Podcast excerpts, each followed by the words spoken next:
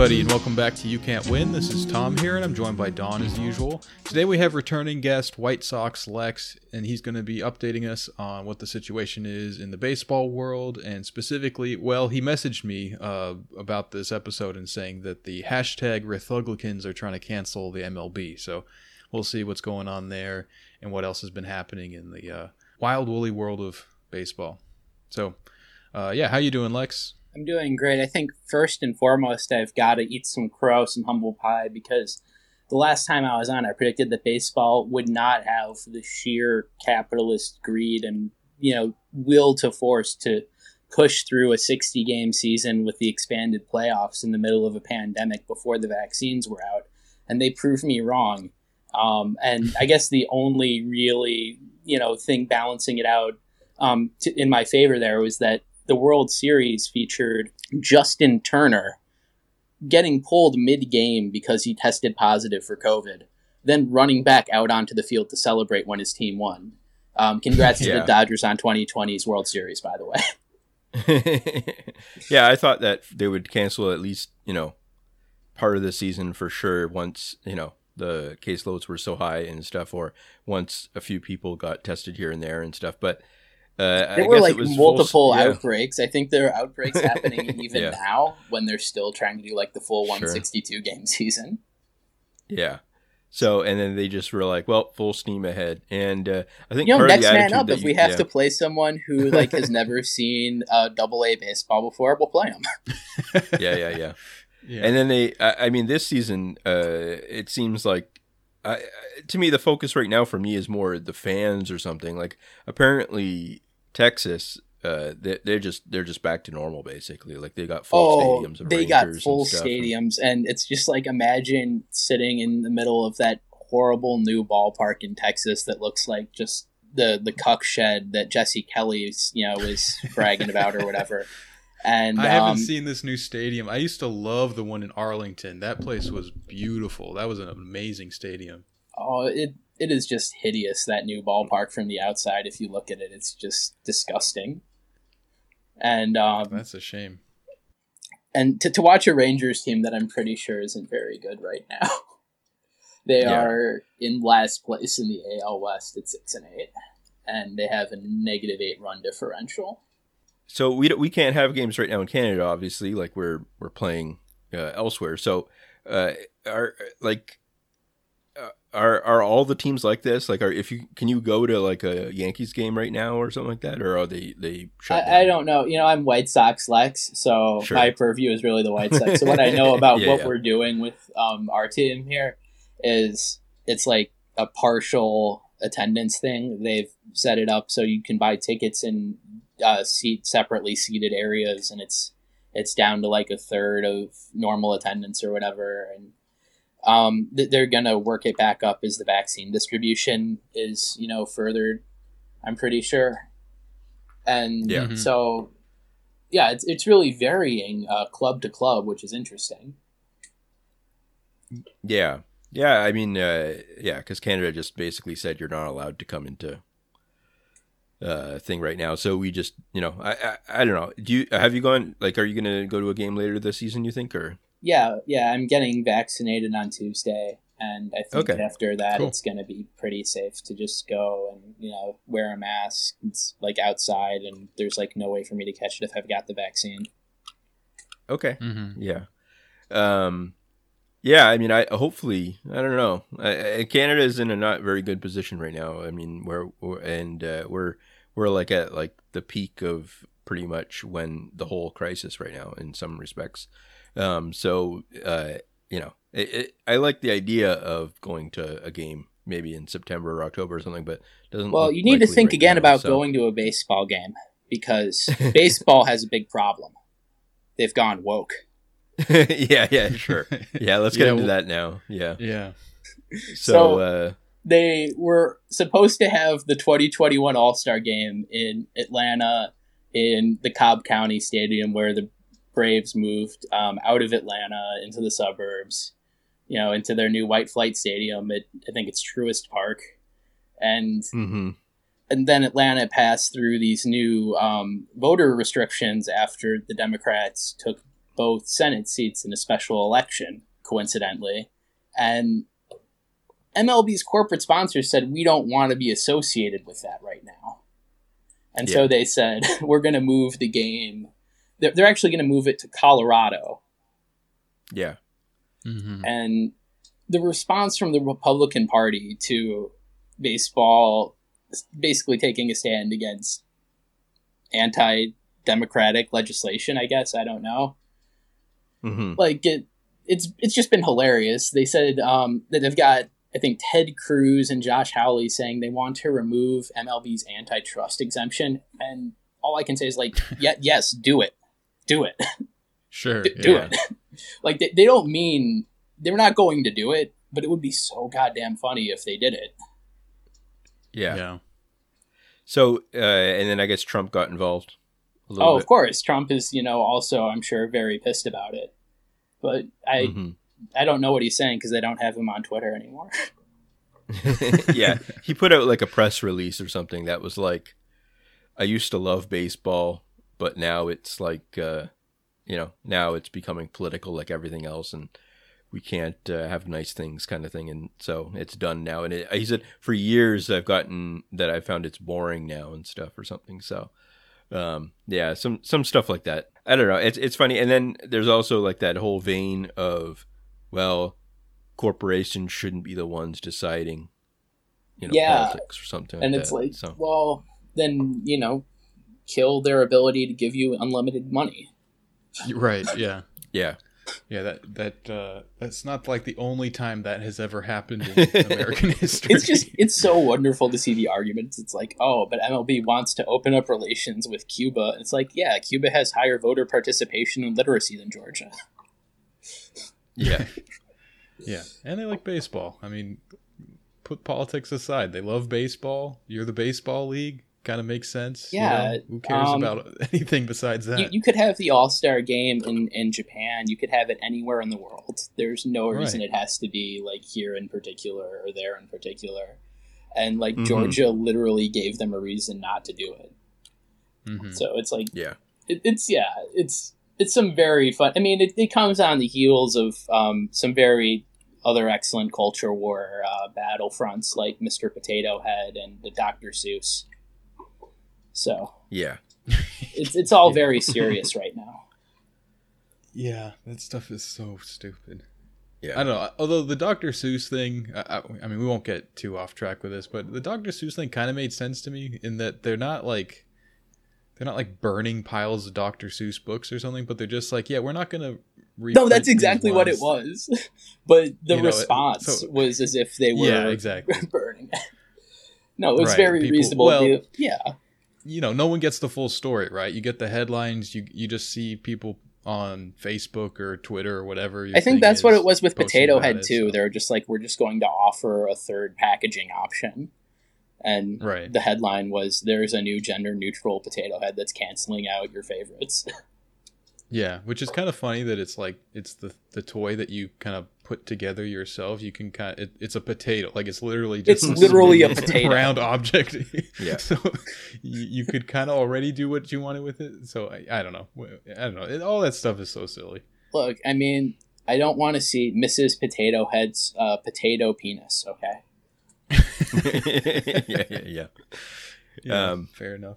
So, do you think this is going to go anywhere with this? Uh, you know, like the politicians being angry in any way? Like, no, think... this is another yeah. empty storm. There, they, there is no way they follow through. But it, it would. It's you know very much like imagine a world without lawyers. Imagine a world without the MLB's antitrust exemption kind of thing, mm. where mm-hmm. you can just begin to see other baseball leagues maybe propping up and and having you know different rules and um, being able to be more novel and not being subject to the whims of Major League Baseball's, you know, monopoly over the sport. They have a monopoly over the sport in America. They are one of the they are the industry that is exempt from antitrust in that regard, and it's like.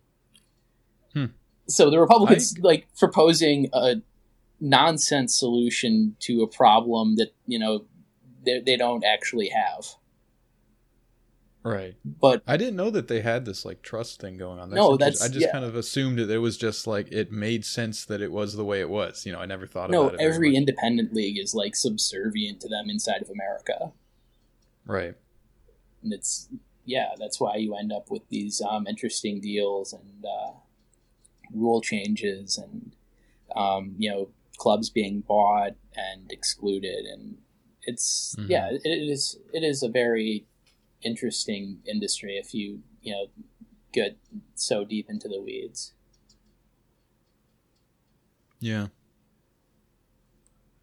Um, so I heard that I don't know if this is like a real thing that might be happening, but or if it's like a real discussion people are having. But I heard some talk about like the DH being uh, introduced to the the National League as well. Is this like a thing? I they didn't do it um, this year. I think they did it in 2020, and it's something I'd be in favor of just for you know the sports entertainment value because the average pitcher hitting is not very good. The exception is like Shohei Ohtani on the Angels, and he's kind of proof that you can still hit as a pitcher in the National or in the American League or the National League, DH, whatever, mm-hmm. as long as you're a qualified hitter. Mm-hmm. You know, yeah, I remember Mike Hampton back in the day was like the the, the pitcher who could hit. And then it, I'm sure if you pull up his numbers, it's like let me. I mean, shit.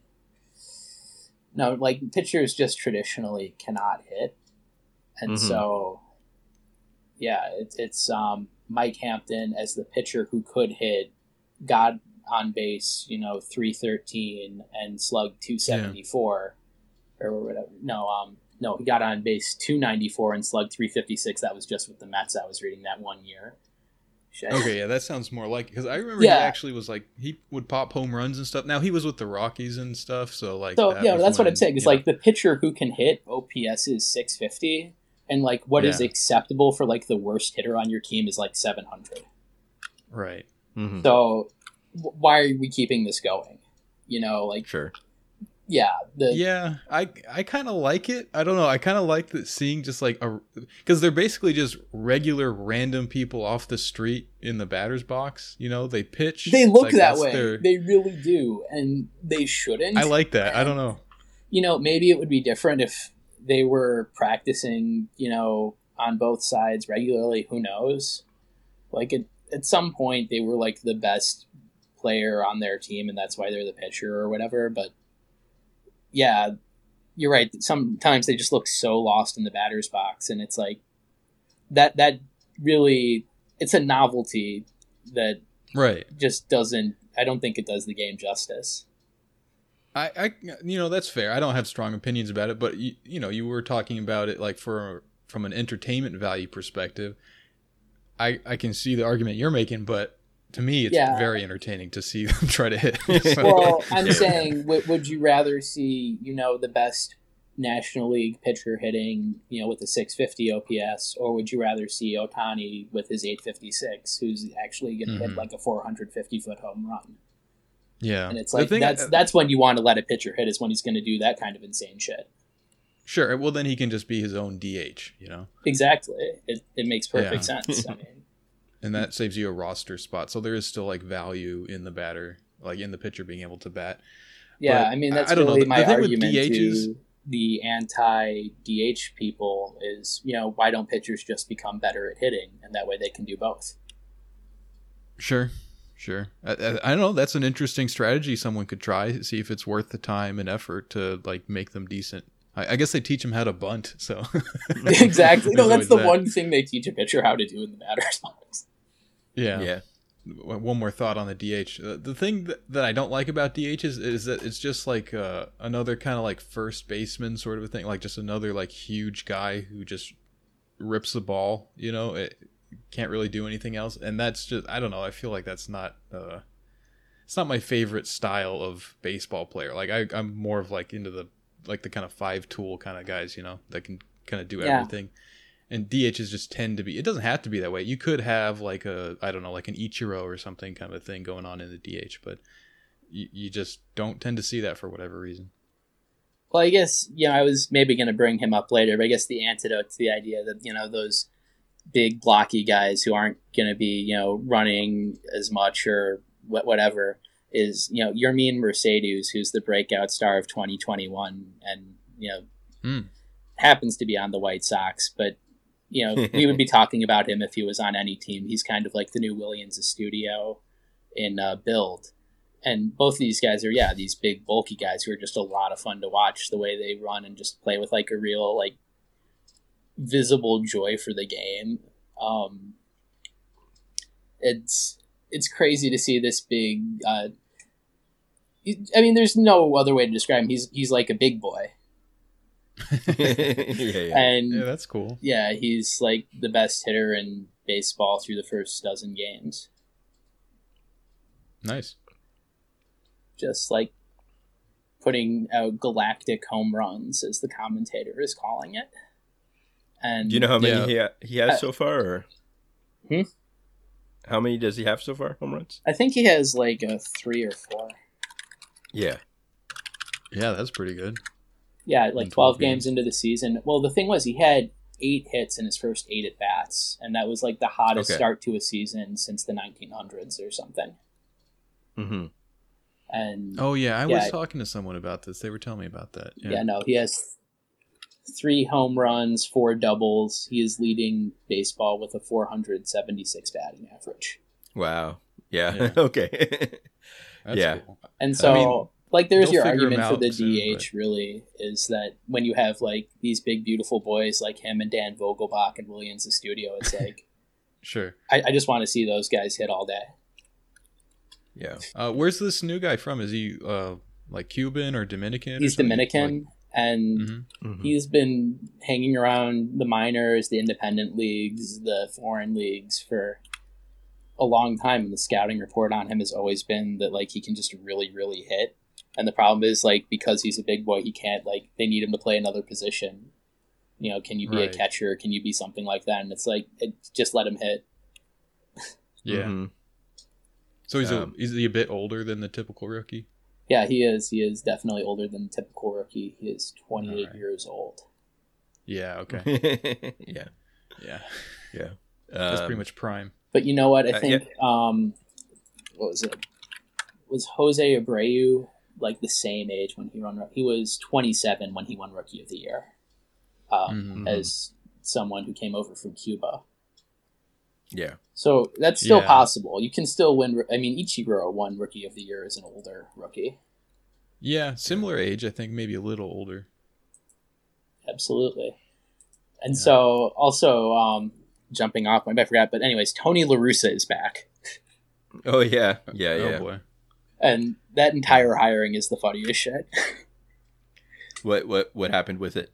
Oh, just, just, so just the fact that it yeah so the end of the 2020 White Sox season, they get eliminated in three games in a three-game playoff by Oakland, and the players just kind of you know melt down down the stretch, and um, they they fire Rick Renteria, who's been a pretty good manager throughout this entire rebuilding process and you know all right we're going to go on a managerial search and we're going to look at all the options available and the gm's going to do like a real search this time to find like the best guy who's going to like lead this you know team past the first round of the playoffs for the first time in you know 16 years.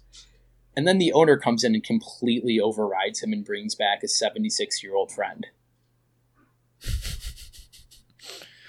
And yeah. that's already really funny right yeah, for sure. then, like a few days later, it comes out that he has been arrested in like a month earlier for DUI for the second time in his life. Yeah, yeah, yeah. and no one told like the front office or about about it. It was just an agreement between ownership and and Tony that it, it's fine. It's no big deal. You're gonna have your day in court. You're gonna get like one day of house arrest, and then you're gonna be able to manage the team. Yeah. Yeah, that's well, good. probably that's how. I mean, yeah, makes sense. Yeah, that's pretty funny. Yeah. Oh man. So, I, and so I guess what? Oh, oh you know what it was? It was it was talking about bunting. That was going to be the jumping off point because this old motherfucker loves to bunt. He loves to yeah, move yeah. runners over. He hates the shift. Yeah. Mm-hmm. He, when was the last time he was uh, like a manager? He 2011. I feel Jeez, I like and he was he was like considered bit, you know? old then. yeah, yeah, yeah, right. So since then, he's been inducted into the Hall of Fame, and he's been working in front offices and guiding them towards you know disaster more often than success. I think. Um, mm-hmm. The last organization he was with that allowed him to, you know, like someone from that organization was with him that allowed him to get behind the wheel when he had had too much, and it was like the Angels and uh, Joe Maddon. He was talking about how great it was to be working with Tony, and you know what a, a font of wisdom he is, and so you know that's the guy who's vouching for Tony here is saying he's still got it. So it'll be interesting. I'd, I'd love for him to shove it up everyone's ass and put together a winning season. It would be fun. Mm-hmm. Sure, that would be cool. Apparently, he's seventy six years old. right? It's kind of insane yeah. to think about someone that age just standing anywhere for three hours on a daily basis. yeah, he's gonna fall asleep. yeah. sure. Yeah. Um, yeah. Baseball games are long. I hope he's got. Uh, and there's 162 of them, and right, like it involves like going to Boston and playing through like the snow or whatever is going on with them. Yeah, right yeah, now. yeah, yeah. Um, so I guess White Sox are one game down from 500, same as the Blue Jays right now. Yeah, um, it's it's all so, you know very early, and unlike sure. last season, it's like a full season. So anything that happens in the first few months can be invalidated by what happens down the stretch and sure. um, you know mid-season moves players you know breaking out or you know hitting slumps whatever it, it's all very you know in flux and uh, mm-hmm. i think well, it's going to be a uh, lot of fun but something also that's been interesting happening a couple of like near perfect games oh really this early on yeah um, mm-hmm. two no hitters where the one base runner was a hit by pitch. Oh wow! Mm. Um, and one of them was thrown for the Padres by Joe Musgrove, and the other was for the White Sox, Carlos Rodon. Mm-hmm. Nice, cool. Yeah, absolutely. Yeah, Blue Jays have some good hitters this year too. That are I don't know. We got like the whole. Oh, the Blue Jays have oh, the youth yeah. movement, so I think maybe we talked yeah, about yeah. it last time with I'm sure. sure it looks like Vladdy Jr. is really starting to break out and hit the ball really hard. Yeah, yeah, and he's lost a lot of weight and stuff, and uh, um, yeah, and uh, yeah, I don't know. I mean, I mean, we we've got like two players that have hit four home runs, a few that have hit like three and two and stuff. So it's you know already that they're kind of, I don't know, seems I think they have like start. very deep at, at the outfield positions. They have a lot of position player depth that they can move around and make things work, especially like when they get Springer and uh, Her- Teoscar Hernandez coming back. Yeah, and uh, yeah, so I mean, I, I'm ex- I'm excited about it right now. There's a double header on today actually, but yeah, so it's um, gonna roll. Yeah. And no, and they signed mm-hmm. Semien over the offseason from the A's, and he's you know yeah. leading the team with four home runs. Yeah, so. tied with Bichette. Wow. Hmm. So it's fun to watch, at least. Yeah. Do you guys have any thoughts on the Mariners? Uh, they've been doing pretty well. Uh, oh, oh, you really? know what? That is something I didn't. Some Um, I did want to bring up is the Mariners also had a scandal over the off season. I'm not, oh, really? Yeah, you didn't hear about that, huh? Um, their GM had a press like um, a private conference or whatever where he, oh yes the, the, yeah that thing yeah. everything he said got leaked and right. one of the things he said I think it pissed off the um, the Hispanic players talking about how you know he told them if they weren't going to perform he didn't want to pay for their translators. yeah. wow. yeah, what a dumb asshole thing to say. Yeah, I I remember that. I don't know. Uh, that that sounded like something that it sounds pretty bad out of context, but I could imagine a context where that doesn't sound like you know, like it's maybe that wasn't exactly the point he was trying to make, but it was like you guys are asking for too much money and including these translators. I don't have to pay for translators for other people. I don't know. I'm not trying to defend it. I'm just saying that it seemed to me like a little bit overblown maybe. I don't know. No, yeah. I mean there's there's more stuff with Kevin Mather where he's having to pay settlements for like sexual harassment shit. Like he's he's in the bad here. Like oh he's, yeah, he's fucked okay. up. Like well, then, sure. yeah, whatever. like I'm, it looks like he resigned as uh, president shortly after, though. Yeah, yeah, he did. So yeah, yeah, I forgot about that. Yeah. So yeah, that um, was um, but, it. Was it's been an interesting off season all around. Um, and oh, and there was another DUI also with um, Johnny Damon, where all right, so the Tony oh, yeah. La Russa DUI involved him telling the arresting officer that he was a Hall of Fame baseball person. Mm-hmm.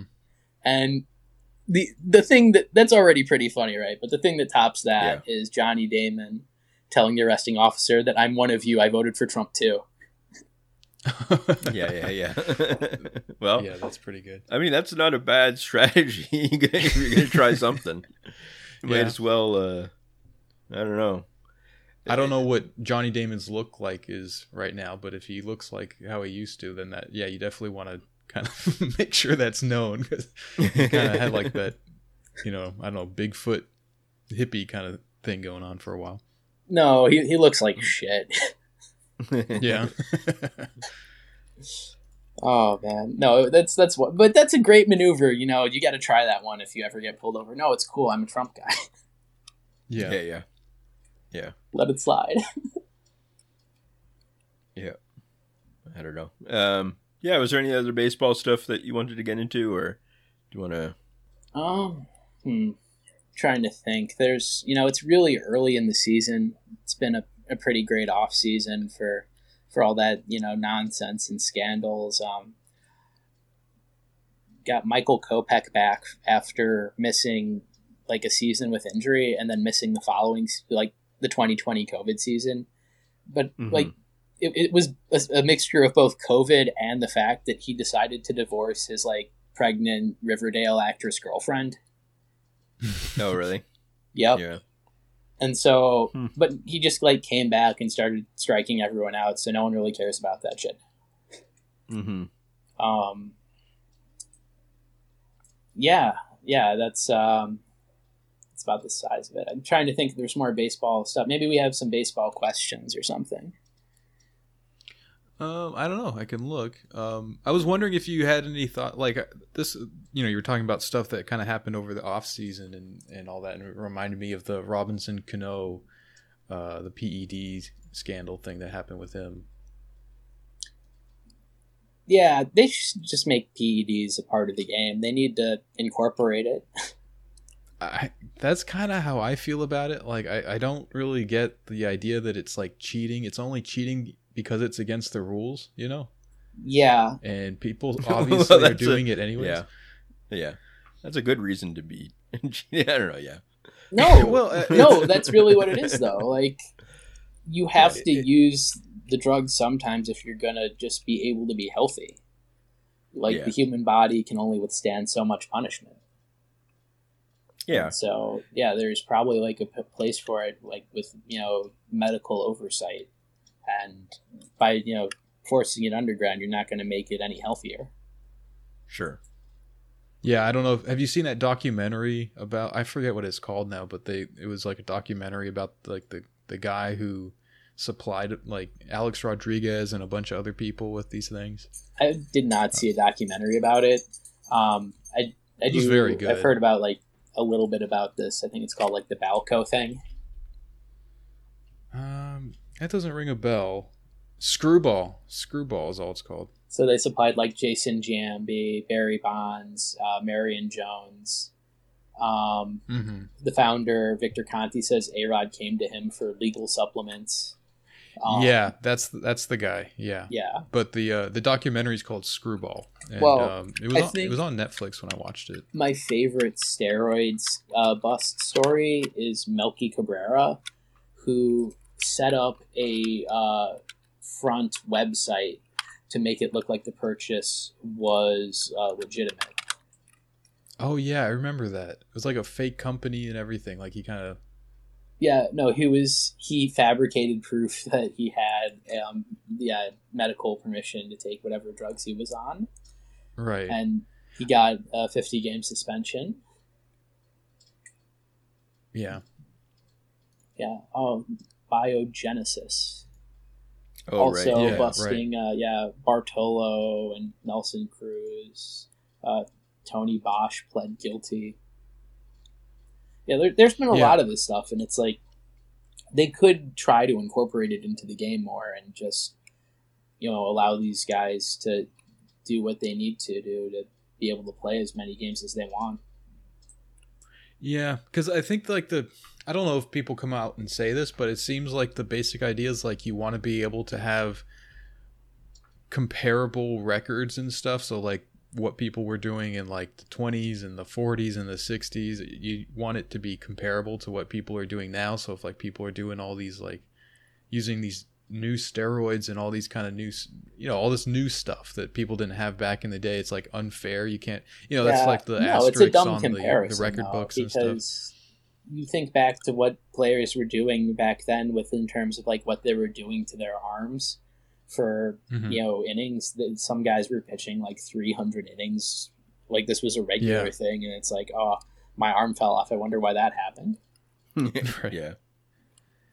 Yeah and you, i mean you can't you can't freeze everything like that. Like you can't have like this controlled experiment sort of um, attitude about it because like all kinds of things have changed. Like nutrition has changed. Workout regimes have changed. The ball has changed. The bat has changed. You know like stadiums yeah. are, are, all changing. of this like, stuff it, there are so many different factors and it's like yeah. you can only do so much to adjust for these factors and try and have you know baseline. And yeah you, you really just have to compare guys to each other within their own era. You can't try and do that because right. you know it doesn't work with any sport that's just it just doesn't work. Whether it's basketball, yeah. football, whatever, it's like you're trying to compare um, the '90s players to now, and it's like, why would you even bother? There's it's, it's a completely different game. Mm-hmm. Yeah, I mean, you would have to do some kind of statistical analysis or whatever of like how good is this player compared to like all of the other players within the you know plus minus five years, and then compare that to another player. Like if you're trying to do cross era comparisons like that, but um, yeah, I don't know. I'm I'm not really against that stuff. Like I think I I feel pretty much the same way as you. Like they just they're obviously doing it. Just let them let them do it and stop making it like this weird thing where we have to act shocked every time like oh no this guy who was just an amazing hitter like happened to be doing these two wow that's crazy i mean if you're a baseball yeah. purist you hate the current commissioner who's doing everything to change the game um, mm-hmm. you know universal dh we talked about but something that's really stirred people's ire um, and it's become controversial and something they've kept for i think this regular season is in extra innings. They start off the tenth inning, both teams with a runner on second base instead of like mm-hmm. a clean inning. And the yeah. idea is to like end the game sooner, have more scoring. And I don't actually have a problem with it. I think it's kind of like how hockey changed their overtime rules to be like a shootout and um, after a three on three, instead of having like overtimes, they could go to triple or double or something. Mm-hmm and um, I don't really like it. But yeah, no, I, it's I'm, I'm not strongly against it, but if if it was my decision, I wouldn't do that. Yeah, no, that's what I'm saying though. If you want to keep baseball like looking the same way it was, you can compare it across eras. Then like this new rule is absolutely something that ruins it. Oh yeah, yeah that that is a pretty drastic difference. Yeah. Mm-hmm. Yeah, I mean, I heard someone saying something like uh, they thought that it would just lead to people getting even scores each inning. Like it wouldn't actually end the thing. And I was like, well, mm. uh, it, it, I feel like there's probably statistics that say that it would end a lot quicker. I don't know. That's you know what I mean. Like there's got to be there's got to be some sort of data to back that up that they wouldn't just do it just for fun kind of thing. Yeah, you know? that makes so. sense. That that you would assume so, but well, here's the theory, like... and I'm not sure if you guys have heard this, but a lot of these rule changes they're implementing them ahead of the next CBA agreement because each rule change is something that they can use as a bargaining chip against the players, where they're like, "Well, if you don't want this rule change, then you have to negotiate away this. If you don't want this rule change, you have to negotiate away that." You oh, think really? the players would uh, be against the rules, the rule changes? Um, I think some of them are against like the universal DH or something. I you know whatever rule change it is, like there's a reason they're throwing these out there that they're going to have. Some of these like are actually probably good ideas for safety or, or pace of play or whatever. But some of them, yeah, might just be um, in there to be used against the players next time they have to negotiate the uh, collective bargaining contract. Yeah, yeah, no, that makes sense. Uh, that's just interesting to me. I hadn't really thought about like whether it, it would be something that is just like generally something the players would support or not. I, I haven't really considered what the factors are that would cause them to support it or oppose it or whatever. Yeah. I mean, that's that's my only concern with the stuff about all the, you know, performance enhancement. I mean, it would have to be kind of tightly regulated if they did sort of phase it in as like an official thing, just because I don't want it to be like 10 years from now they're basically like cyborgs or something, you know, like they're like they're, they're, you know, they're just totally engineered people basically in different ways. And then they end up being like uh, football players where they're like dying at 40 or something you know? And, yeah uh, you don't want to have, have a, se- a, separate league for that? Just but, like mutant baseball yeah. league you know yeah they already are kind of like a separate species of human where it's like they they have that next level of talent that like no normal person could possess yeah yeah yeah, that kind of is the entertainment value of it is that you're watching like aliens do things that are just incredible to to witness. Yeah. It, it, to be honest, that's never been my impression of baseball is that to me it's like like cuz there's always players that are like super fat or something like that once in a while and stuff. No, that's see. the best part about it is that they don't even look like it. Like they, they look like you. All right, so now I do have another baseball story, which is you know going back to the the good old days of the White Sox with um, Mark Buehrle.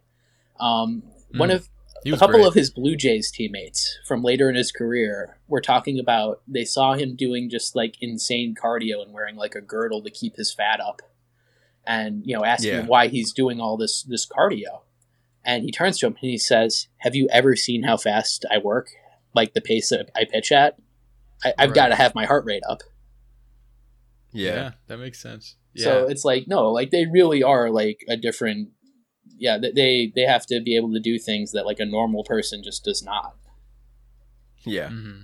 even like the guy that looks like you know bartolo or, or you know just like a fan that they pulled out of the stands Sure. yeah. Bartolo Colon does not make any sense. I don't understand how. Not only can he look like that and, and be a pitcher, and like not not just like a a relief pitcher, but I mean, I guess he became one. But you know, he he was known for like being able to go long. Like he he had huge numbers of innings every uh every season and then he like went for so like he he was like an old guy that was still pitching. Like i i don't know how that works like what was going on with his body that that worked that he could just be like this roly poly guy and then have like this iron horse stamina you know? Well mm-hmm. it's the two things. It's like he's a different species you know from to begin with because of you know just the innate athleticism and also the um the intensive hours of work but also the performance enhancing drugs sure. Yeah, yeah. yeah, I guess so. It's it just boggles the mind. I don't know. Yeah.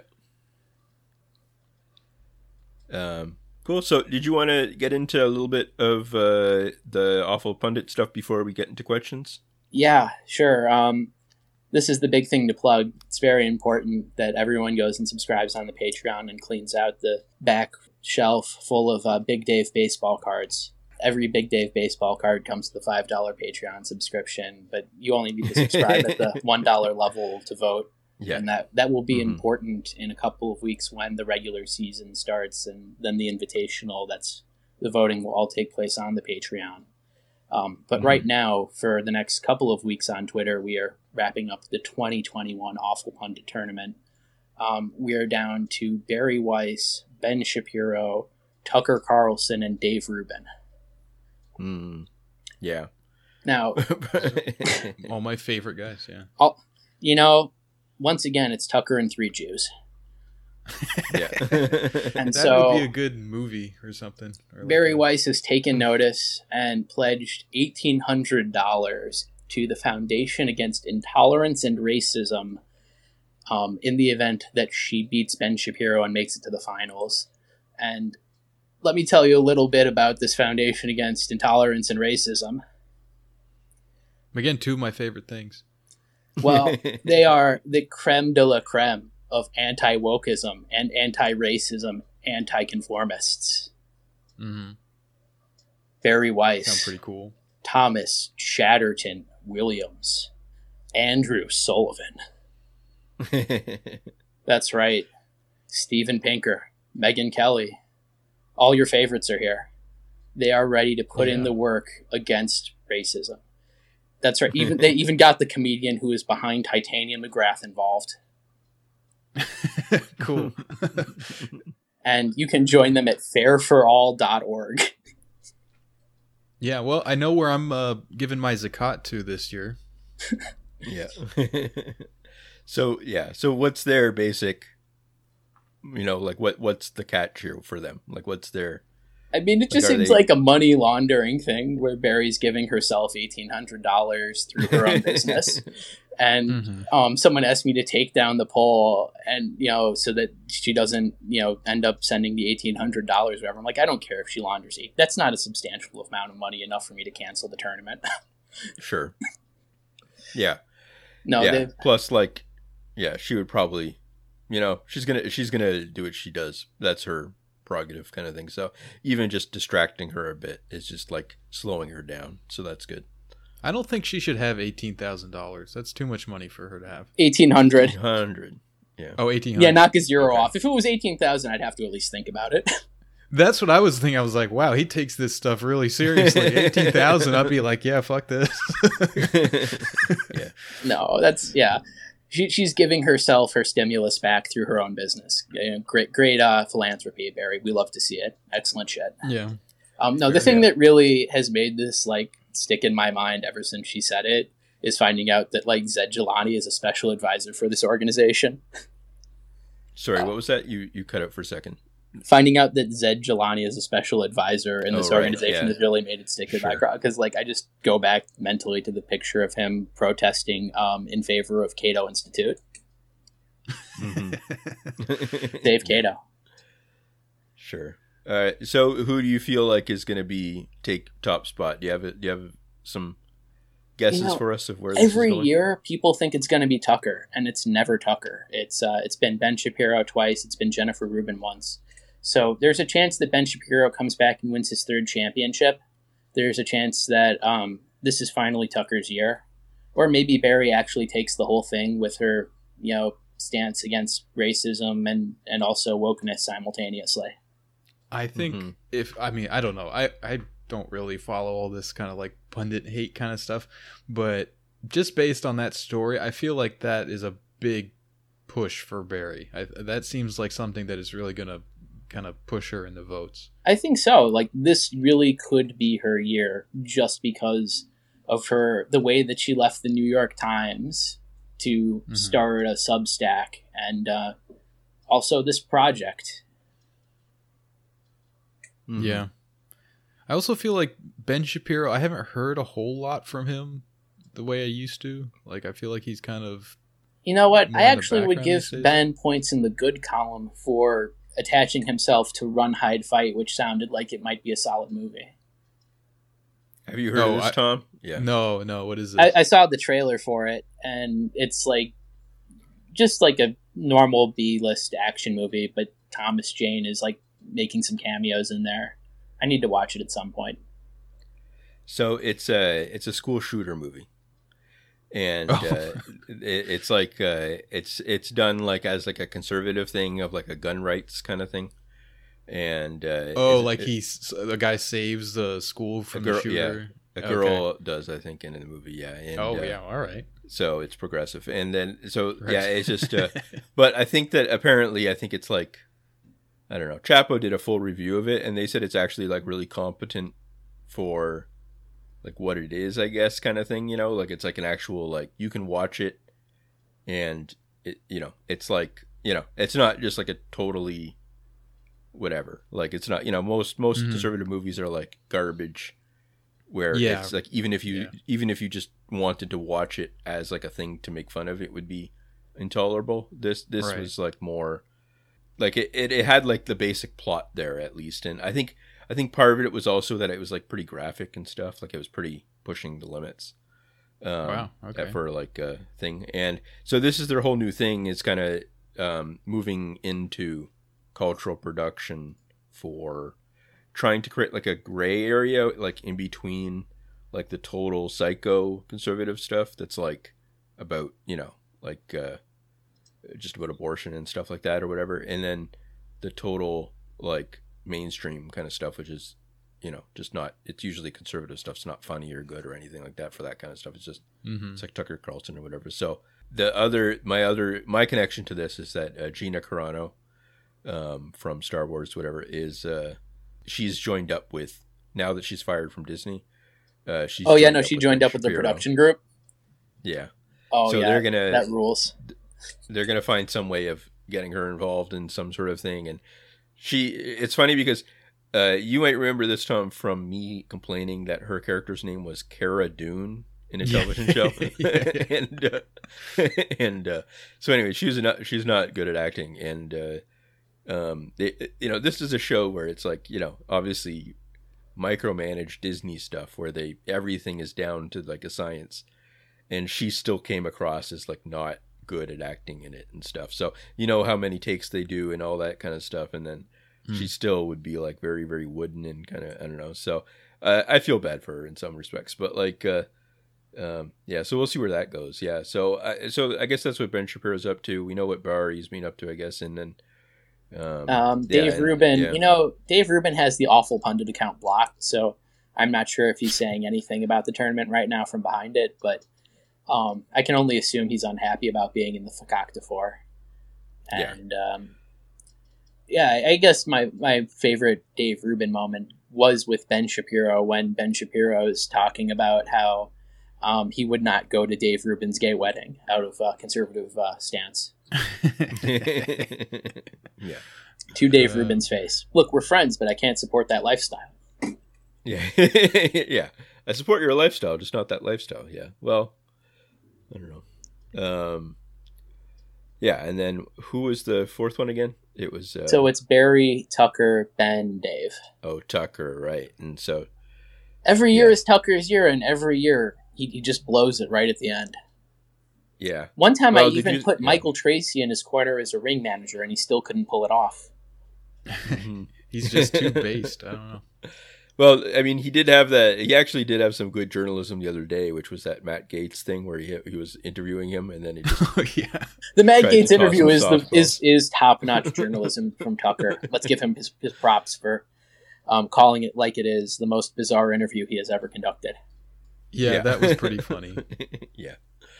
Um, okay. Yep. So, is there any last thing you want to say about that before we just get into a few questions and then?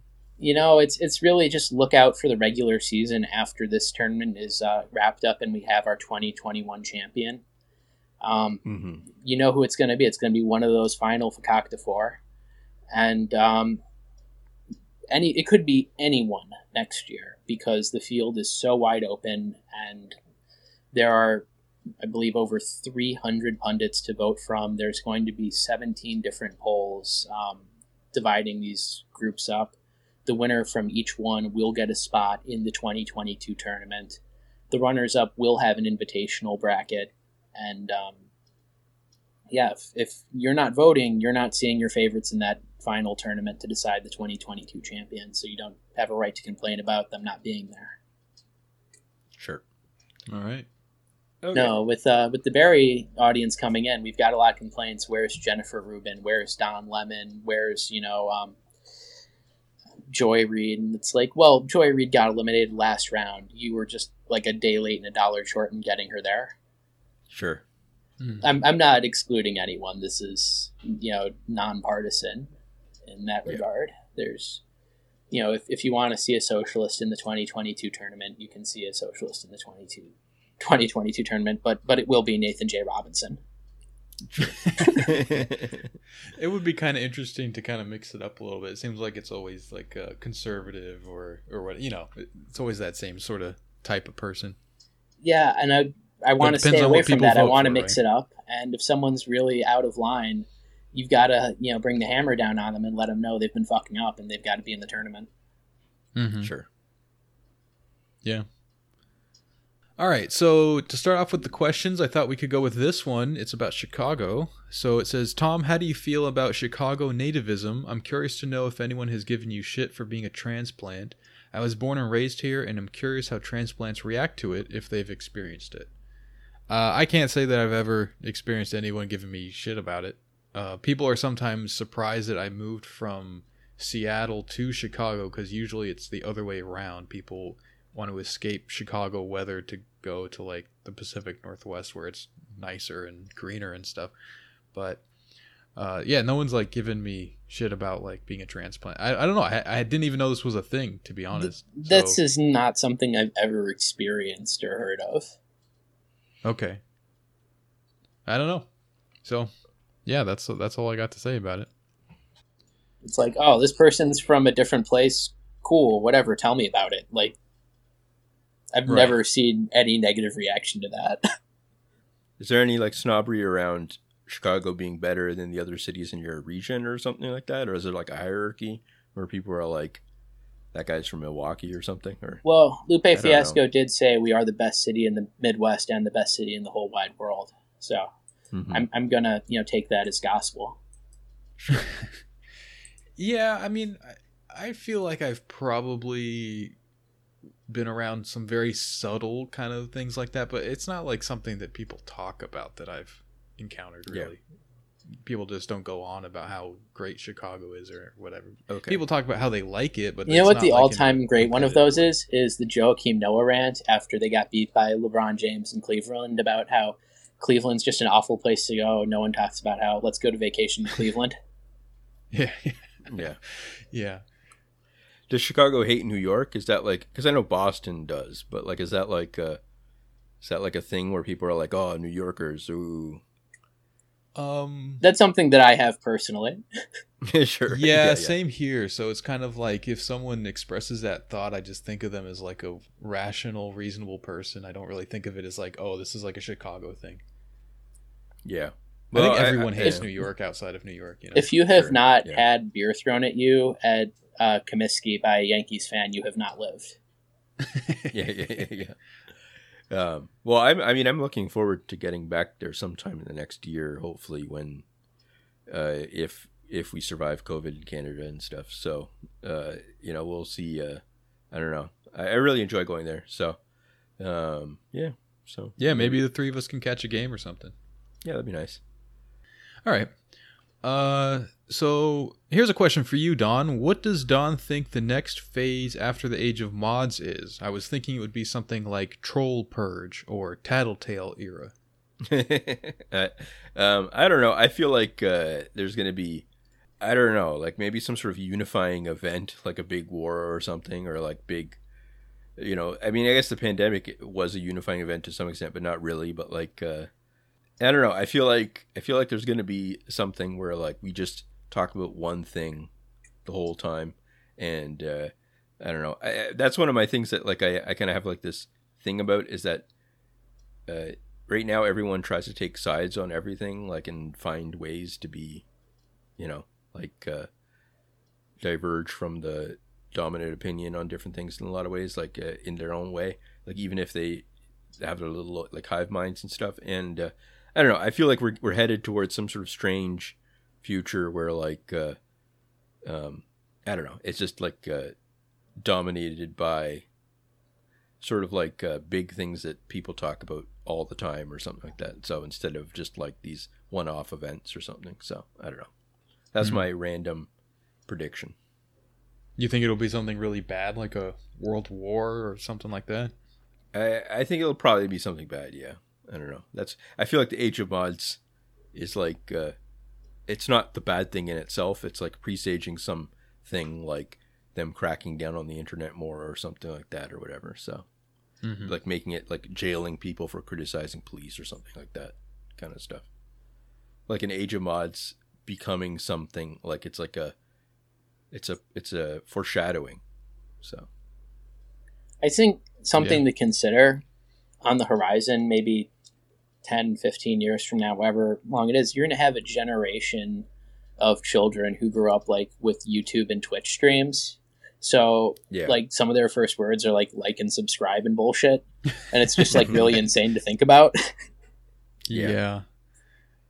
Yeah, that concerns me. How do you handle that with uh with your little guy? Um I mean, he definitely has like a personality sometimes like he's trying to do like a live stream about his life. and it's like, come on, man. Actually, no, he says that too. He literally says, "Come on, man!" Like he's little Joe Biden. yeah, yeah, yeah, That's cute. He's adorable. You should just downvote him when he. uh there you go. Thumbs down.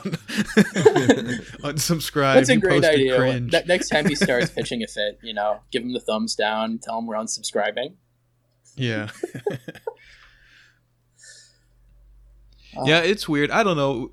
I feel like it's one of those things that is uh, kind of horrifying to witness. This like the the whole like YouTube, TikTok, ADD kind of thing going on with with little kids, but it, it's you know we kind of did this with uh, the internet and all that kind of stuff to some extent too, and the the generation before us kind of reacted the same way and.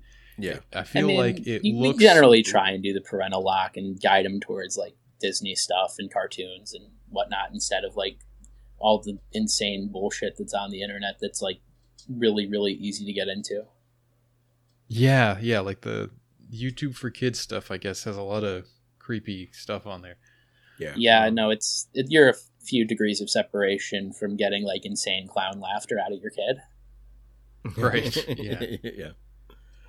Yeah, but I, I don't know. I, the the point I was going to make was just that I think we also like don't give young people enough credit in their ability to like negotiate this kind of stuff and like to figure it out for themselves. Like, yeah, there's going to be some part of the population that just goes along with it and you want to be careful with that, but on the other hand, there's also like smart kids who kind of figure it out and then they end up kind of like you know they t- they tend to be the, ones that like form new kind of ways of navigating that sort of thing and people kind of follow along. So that's how you get like you know you, you get this bad stuff that happens and then people learn how to deal with it and still be human you know?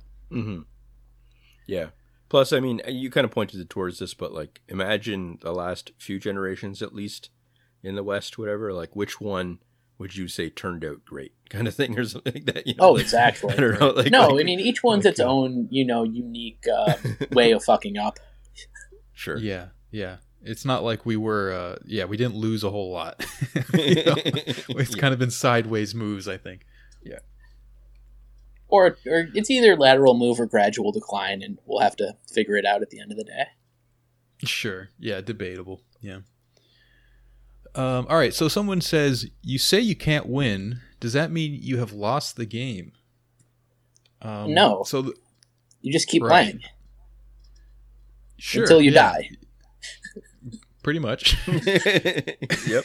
Yeah, the thing I always say is like you can't win, but you cannot lose. As long as you avoid losing, you're doing the thing. You can't actually win, but you can avoid losing. Yeah. So until the end, when you lose. Eventually. Well, I wouldn't call that losing. sure. Yeah, yeah, yeah. Yeah. That is just the the uh, that's reaching the destination. It's a very kind of neutral. I would put a neutral value on that. Sure. Um, did you guys watch the Q documentary on HBO? What did you think of it? If you did, I haven't watched this. I, I don't have HBO, so I haven't had a chance to watch this yet. Have you no. guys watched this? No. No, I have not. I haven't even gotten to run hide fight yet. How about you, Don? No, I don't know. I don't know much about Q stuff really, but yeah. Okay. You know what I'm looking forward to watching is the new episode of The Blacklist that came out last night. That's that's our favorite show here. Um, especially every time they talk about foreign policy or Israel, it's the funniest shit. I love it. They had um, What is that show? I don't know what that is. It's on NBC, and it's mm-hmm. got um, James Spader as um, this uh, FBI's most wanted turned informant who's you know basically running a task force and helping them capture people on his list of uh, international criminals. And okay. now they're in like season, they're, they're, like uh, several seasons into this show now. Mm-hmm. but yeah, I think my favorite storylines have involved like this agent who is um, a double agent for the FBI and Mossad, and towards mm-hmm. like the end of their character arc, they get like brain damage and get burned by Mossad, and have you know the yeah they they are you know going to be executed by the Mossad, so they don't divulge any state secrets. That's pretty cool. That, that, that's yeah, that's definitely my favorite one because you know I just imagine uh, one of the characters going like, "They can't do that. That's ableist." yeah. I was just ma- imagining like a, you know, brain damaged Jeffrey Epstein or something. That was kind of amusing to think about. Um, um, I actually I started watching Justified for the first time. I don't know. It's pretty good. It's pretty fun. I don't know. I hadn't seen. Uh, I mean, I just watched uh, Deadwood whatever. So I had my like Timothy Olyphant, whatever, uh, introduction, and now he's you know the Marshall, whatever, in uh, Justified. It's pretty fun, yeah. Walton Goggins and all that too. So cool. Yeah, we just finished watching uh, season three of Ozark, so we like binge watched through the whole whole show. Mm-hmm. And uh, it's fine. it's you you have to be in the right like state of mind for it. It's like just bad people doing bad things, justifying their badness constantly. But uh, it's somewhat entertaining. I don't know. It's a well plotted show, so I just kind of enjoy anything that kind of moves through the plot in an intelligent way uh, at a decent pace. yeah, that that always kind of does it for me. Well, I think my favorite part about the blacklist that kind of, you know, the whole Q documentary made me think of it. It was the early seasons involved um, all of the, you know, bad guys on the blacklist, you know, the international criminals were involved in something called the quote unquote cabal. And, like, and this yeah. is a conspiracy that goes away all the way to the top to the attorney general. Mm-hmm. And it's wow. like, or yeah, so you're, you're watching the show and you're like, okay, this like presages QAnon pretty much. Like it, it just mm-hmm. nails it. There's like an entire deep state apparatus, and it's real, and um, it's it's you know controlling Americans in ways we don't even understand, and like I'm pretty sure this was all happening in you know, I guess it was 2013. Wow, it feels like it was yeah, it's been on the air for longer, but no, it's that's definitely predating the whole Donald Trump QAnon stuff. Mm-hmm. And 2013 yeah. doesn't sound like such a long time ago, but it feels like forever ago when you think about what was going on in 2013. You know, mm-hmm. yeah, it was yeah 2014 through you know 2019 that you had the double agent character for for Mossad and all their shenanigans and hijinks. Like I think they turned out they had like a brother who was part of like a stand-in for Al Qaeda or, or Hezbollah or something. Just just like an incredible show if you get a chance to watch it. It's it What's the like the great. the tone of it? Is it like twenty four kind of a thing or? Um, you know, I haven't seen twenty four. Um, I haven't either, to be honest. But I just kind of get an impression that, it, you know what I mean. Like, is it sort of like a gritty? It's definitely gritty, and it's it's it's hard to describe. It's you know, if you watch it with a sense of humor, it's it's very very good. All right, maybe I'll I'll catch that. It sounds kind of fun. Like it seems quasi realistic. You know, they're talking about taking people to a black site and disappearing them and stuff. And it's like, yeah, that's what the FBI actually does. Right. I mean, the stuff you're describing, it sounds a little bit more closer to reality than some of these movies and shows, uh, you know, typically are. That sometimes they're just completely like, why are you even using the real world as a reference point? Because it just doesn't. No, I mean, and sometimes it definitely is being very saccharine, and you're like, there's no way this is what the FBI is actually like. Fuck off. Mm-hmm. But mm-hmm. other types, you're like, no, like this is yeah, this seems about realistic. Like that they're talking about people will never make it, you know, alive out of that plane if you know um, you let this agent on or whatever. Hmm. But then you know, definitely it, it's going into like weird Cold War stuff now. I think. Mm-hmm. R- Russia hacks. I guess it you know it, it, always has been or whatever. It's they're saying the show has always been about you know America's war. The Cold War never really ended, and there's been a secret intelligence operation ongoing for you know decades or something. Yeah, it sounds like it's veering pretty close to like Judeo Bolshevist conspiracy theory, to be honest. Like, there's a deep state and the Cold War never ended. Yeah, no, you have to watch it with that mindset and just be like, wow, this is going there. This is hilarious. All right, cool. Um, anyway, so let's let's move on to the next question here. Um, this one says, "What would happen to the podcast if the rapture happened tomorrow? Who would Tom replace Don with?" Is is the rapture a uh, is that like a pan Christian belief or, or, like the?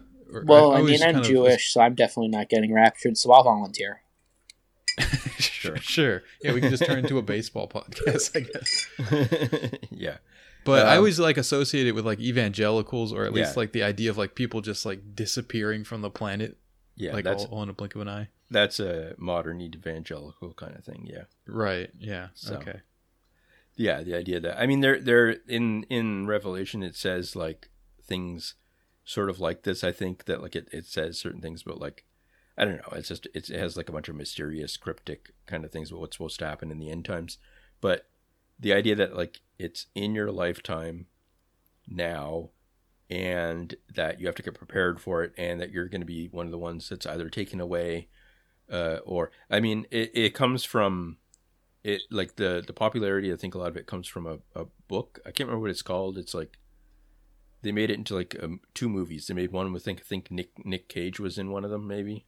Nice. Um and uh, it's like oh left behind. That's what it is. It's like a book Series oh i yeah to, i'm yeah. familiar with that yeah. And then yeah so left behind i think is it's one of those things where it's like a cultural thing that came from uh yeah a lot of uh I don't know. Uh, that was one thing that kind of struck me when I went to South Carolina um, once.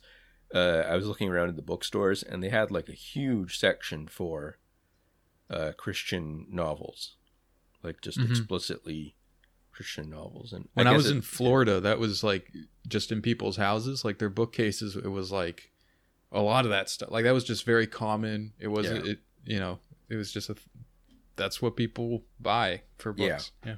yeah a lot of those books are pretty violent or stuff like that too. Like I mean, it, it doesn't. It's not necessarily like you know. It's not like Ned Flanders stuff. A lot of it. Right. So yeah. Yeah, badass Christian literature.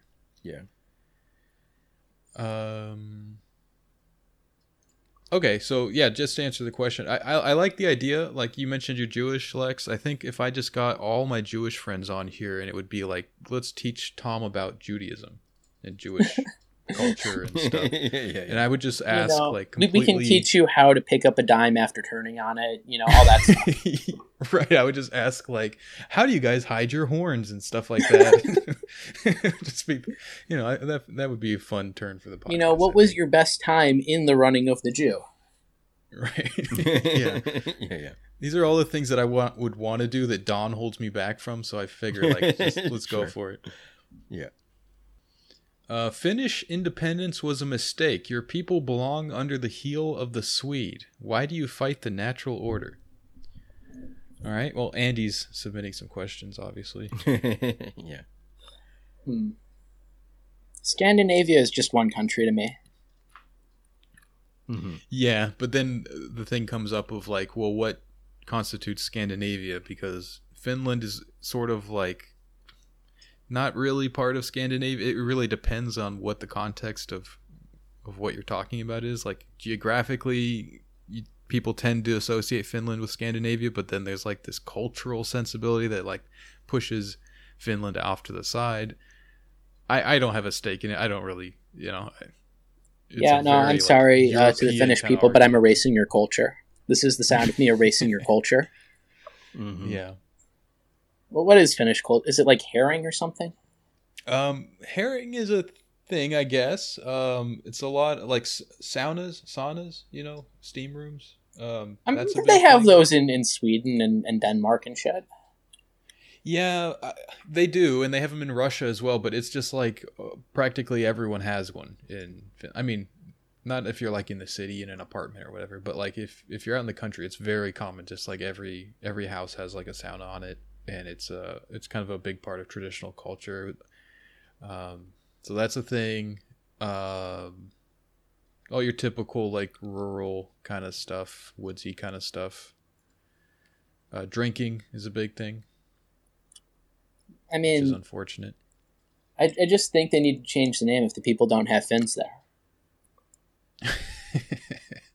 I'm not really sure where that uh, word comes from, like where the word Finn or in Finnish and Finland and all that kind of stuff comes from, because it's not. It doesn't sound like what Finns call themselves. Like the the Finnish word for Finland is Suomi, which just means like swampland.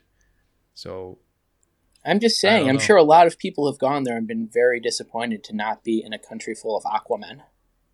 Right. yeah. I wonder if it was like a Greenland thing, like a intentional, you know, misleading kind of a thing. Like they named Greenland Greenland to kind of convince people that it was like this green lush place and Iceland was Iceland to like convince people that it was like a frozen you know, wasteland or whatever. I wonder if the same same thing happened with Finland. Trying to keep people away from Atlantis. Exactly. All right, what do you guys think of Salman Rushdie? I know he's invited controversy, but I really like his books. I've not actually read any of his books. Have you guys read any of his books? No. No. Yeah, the like the excerpts and stuff that I've read of his uh, have not struck me as very good writing. It's, it seemed pretty corny and like overwrought and stuff. So I just wasn't really impressed. And the whole like edge lord, like I'm gonna say the stuff you're not supposed to say about Muhammad and all that kind of stuff is, I don't know, it's pretty cringy. I, I don't really see what I would get out of it, but if you like his books, uh, convince me otherwise. Tell me what's good about them. Maybe I'll read them. I'm not against it. Like I, I can appreciate, you know, something being transgressive or whatever, even if it's against my religion. I'm, I'm not like necessarily gonna go hack his his head off with an axe. Not necessarily. Like he may deserve it. I have to read the book first to decide. But mm-hmm. isn't he yeah. like a kind of a like a neocon? Kind of like he has like pretty shitty politics and stuff too. Oh, I have no idea. No. I I I, I mean, like the thing I remember that, about him was that he signed the Harper's letter, like so many people in the Awful Pundit tournament.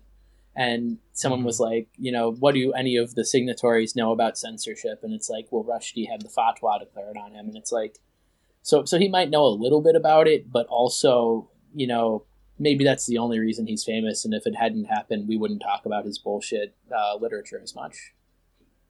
I just looked him up on Wikipedia, and there's a picture of him with Bernie Sanders in 2004. But Ooh. apparently, he supported the bombing of Yugoslavia, supported the war in Afghanistan, uh, but was critical of the war in Iraq. Interesting. But he he did say there was a, a case to be made for the removal of Saddam Hussein, but unilateral military in, intervention was unjustifiable. Yeah. Well, and he was married to Padma Lakshmi for three years. How did he pull that one off? Yeah, yeah. I mean, uh, it's weird how how much that kind of tips the scale in terms of my respect for him. It's kind of like, all right, you seem Donald like Trump wasn't like wrong. All you need is a hot piece of ass by your side. Trump is right about everything. when you guys were like talking about what he said about baseball, I was thinking like that's what I think now. That's correct. that's good. He has a lot of yeah. correct opinions. You know, the underlying idea of the Republicans taking away the antitrust exemption, like I said, is like that would be a great idea. The problem is that they're not actually going to do it. Mm-hmm. mm-hmm. Well, if we keep calling them, maybe you know that's what that's our our takeaway for listeners is get out there, you know, uh, talk to your members of Congress and stuff, get them to support Trump on this matter, you know. And um, so. you know, while you're at it, mention that they should support increasing uh, minimum wage for minor leaguers to a livable wage. yeah, for yeah. sure. It's it's really okay. crazy how that one always goes by the wayside, but like there's just an entire roster of like yeah, 18 to 27, 28 year old men who are like getting paid less than minimum wage to do what what is a normal job. Like they're working, they're grinding like anyone else, whether they're you know doing manual labor or working an office job, and they're not making enough to like pay rent or, or like afford their own food. And it's like, what sure. what the fuck's going on here? Yeah. Well, how else are they going to be motivated to get into the major leagues? There's no other incentive to get into the exactly. There is no other so, reason to want to work hard. yeah. So I don't know. Makes sense to me, but I'm not a money guy. I don't know about this stuff. Yeah, yeah. Anyway, uh, thanks for coming on, Lex. That was uh, a lot of fun, and uh, yeah, it was fun hearing about all this baseball craziness that's going on. Absolutely. Um, no, I'm looking forward to this season now. You know, we're one game under 500, but there's over 100 games left to play. And, you know, Eloy Jimenez is looking down on us from heaven every day, and he's going to um, usher us into the playoffs for a second year in a row. And uh, everyone Sounds go good. check out Awful Pundits on Patreon. Sure. Yeah. Well, thanks. And uh, yeah. All right. So if you enjoyed this episode, guys, and you'd like a second one every week, you can subscribe to our Patreon and you'll get that as well as access to our Discord where you can chat with us and our lovely community. And if you want to send us uh, anonymous questions, you can do that by going to our Twitter account, which is at You Can't Win Pod, and you'll find a link to a Curious Cat pin there, and that's where you send the questions. Thanks for listening, and we'll catch you next week. Thanks, guys. Bye.